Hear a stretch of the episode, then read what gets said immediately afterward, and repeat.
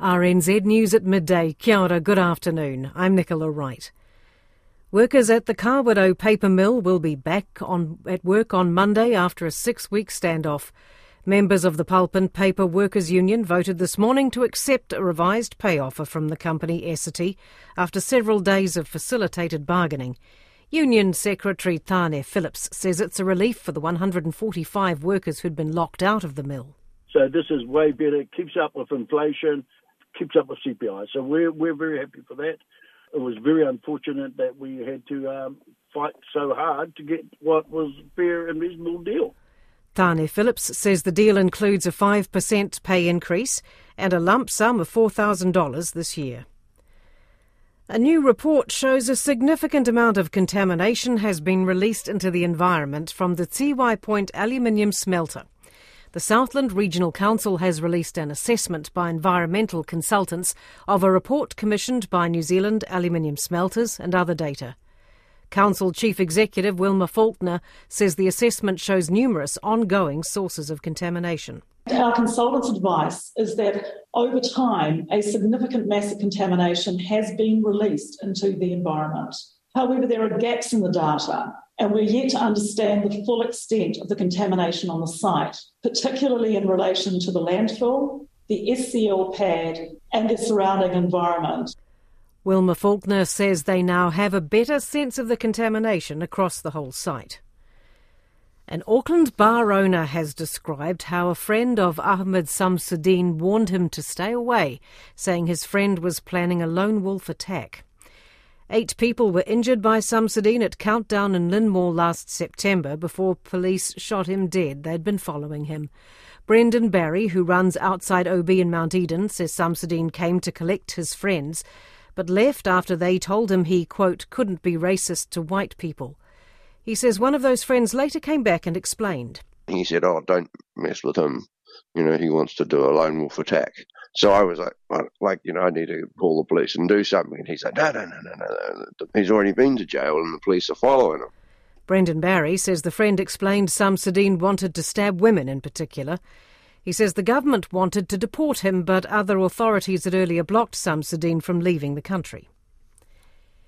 Queen Elizabeth's coffin has been brought from Edinburgh to Buckingham Palace, where its arrival was witnessed by King Charles and the rest of the Queen's children and grandchildren. It will remain at the palace before a procession tomorrow to Westminster Hall, where the late Queen will lie in state. Here's the B B C's Johnny Diamond. A huge R A F C seventeen carried the Queen on her final flight out of the blue skies of the Scottish capital and into the low grey drizzle of West London. A bearer party brought her coffin to the state hearse. Much of the route was lined with onlookers. As the cars turned into the space in front of Buckingham Palace, a long line of policemen and women bowed their heads. Then the great gates opened, the convoy drove in, and the Queen returned for the last time to the palace that was for so long her home. And in London, hotels are raising their prices because of an unprecedented demand for accommodation. Millions of people are expected to arrive over the next few days to line the streets for the Queen's funeral. Here's our correspondent Trent Murray. People wanting to travel to London to say goodbye to the Queen are being warned they will need to pay up as accommodation rates surge ahead of the funeral on Monday. Some hotels close to Westminster have raised their prices by more than three hundred percent, with travel experts saying demand for hotel rooms is the highest London has seen since the twenty twelve Olympics. One of the closest hotels to Westminster Abbey is the Park Plaza County Hall. On the Sunday night before the funeral, their cheapest room is one thousand two hundred ninety-nine pounds. Seven days later, that same room, just two hundred sixty-nine pounds. Accounts are emerging in Ukraine of Russian brutality in towns and villages recently liberated by Ukrainian forces in the northeast of the country. Locals in one town have told of hearing screaming from a police station used by Russian forces as a base. One man told the B B C he'd been tortured with electricity. Another, Mikolai, described his experience. What do you think it's like living under occupation? We were scared of everything. We didn't leave the cellar. When it was quiet, we'd crawl out to eat and go to a toilet. We lived in fear because the Russian soldiers were putting bags over people's heads and taking them away to torture them.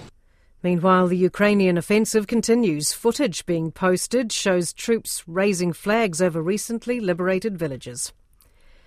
A former president of the Te Reo Māori Society is remembering all the mahi the group did half a century ago to help revitalise Te Reo Māori.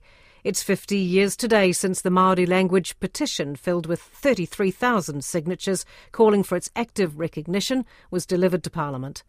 Thomas Rangihuna says the Te Reo Māori Society and Ngā Tamatoa were the ones who carried the rako for the language. We fought for the reo to be on radio, on television, in schools. I myself, when I joined Te Reo Māori Society, we went to schools and actively portrayed Māori culture, tikanga, kawa, reo, everything.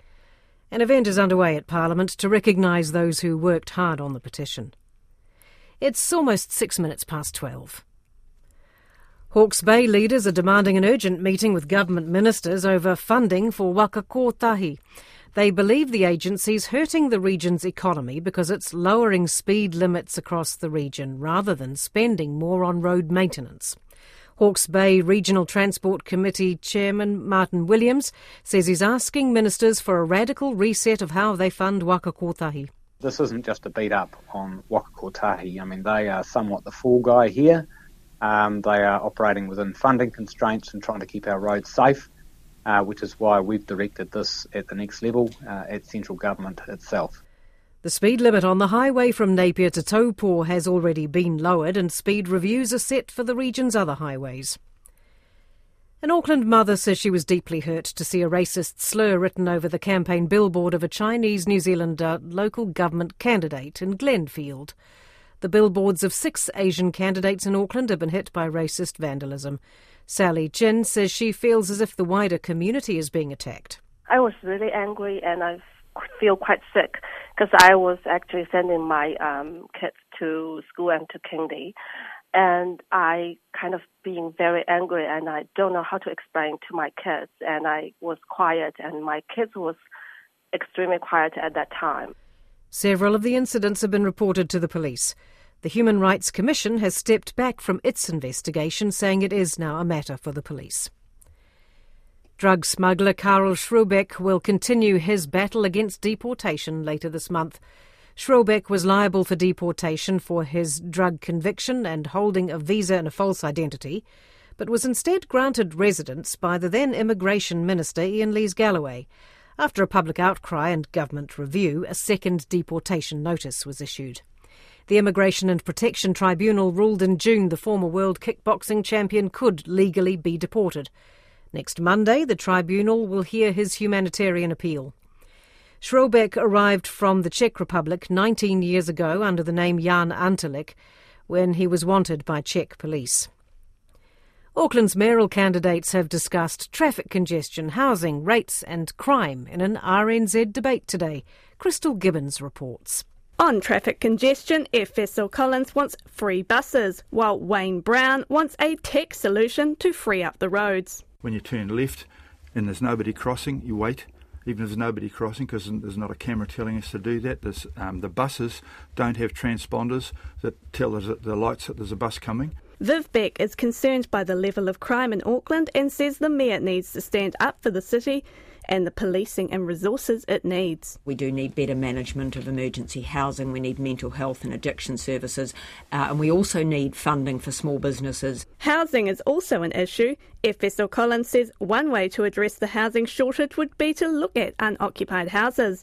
But affordability is also important. When it comes to affordability, I will direct Eke Pānuku, which is our regeneration arm, to ensure that there's equitable zoning or inclusionary zoning in all of the developments that we do. But Viv Beck says there is a lack of infrastructure to match housing intensification. Ms Beck and Mr Brown are committed to managing rates tightly, while Mr Collins has committed to a three point five percent increase. That's the news.